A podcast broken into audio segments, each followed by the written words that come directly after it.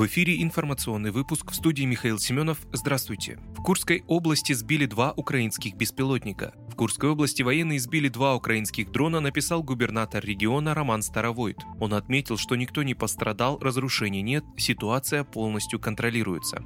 Это уже не первый инцидент после начала российской специальной операции на Украине. Так, по данным Следственного комитета, 23 апреля из минометных и артиллерийских орудий со стороны Украины подверглись прицельному обстрелу сотрудники пограничного управления ФСБ в пункте пропуска Теткина Курской области.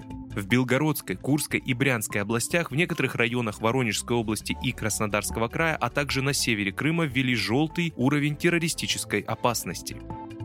МИД заявил, что Россия переходит на расчеты в рублях за газ с Азербайджаном и Арменией. Директор 4 департамента стран СНГ МИД России Денис Гончар заявил, что эти две страны начали платить за российский газ в рублях. Гончар рассказал, что Россия перешла на расчеты в нацвалюте с Азербайджаном и Арменией. Эта мера позволяет снизить риски от действий Запада. По имеющимся экспертным оценкам, около 30% всей торговли России с Азербайджаном осуществляется в рублях. Сама архитектура российско-азербайджанских хозяйственных связей в целом мало подвержена внешним негативным факторам и быстро приспосабливается к нестандартным ситуациям, пояснил он. Что касается Армении, то Ереван уже начал платить за газ рублями. Также активно ведется поиск новых ниш взаимодействия со страной, добавил Гончар. Он напомнил, что эти вопросы обсуждались министром экономики Армении Ваганом Кирабяном с руководством Минэкономразвития, Минпромторга, Минсельхоза и Минцифры России 11-12 апреля в Москве. Дипломат отметил, что переговоры продолжились и на высшем уровне с президентом России Владимиром Путиным и премьер-министром Михаилом Мишустиным.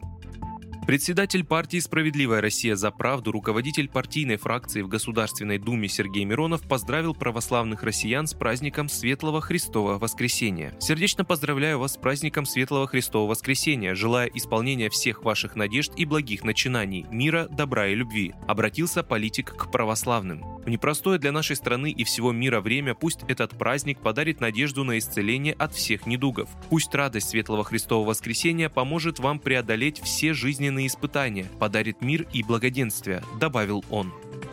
Центр защиты прав граждан помог женщине добиться срочной операции. Оксана Махмутова из Красноярска оступилась и сломала шейку бедра. Случай был настолько сложный, что требовалась операция по замене тазобедренного сустава. Но в день госпитализации заведующий травматологическим отделением отказался принимать пациентку, сославшись на пандемию. Женщина обратилась за помощью в Центр защиты прав граждан. Специалисты разъяснили, что даже несмотря на пандемию человеку, нуждающемуся в срочной операции, не вправе отказывать в медпомощи и госпитализации госпитализации. Правозащитники незамедлительно направили жалобы во все инстанции – в областной Минздрав, прокуратуру, Роспотребнадзор и главврачу больницы. Минздрав поручил руководству медучреждения разобраться в ситуации и организовать помощь пациентке. Женщине сделали операцию бесплатно по квоте от государства.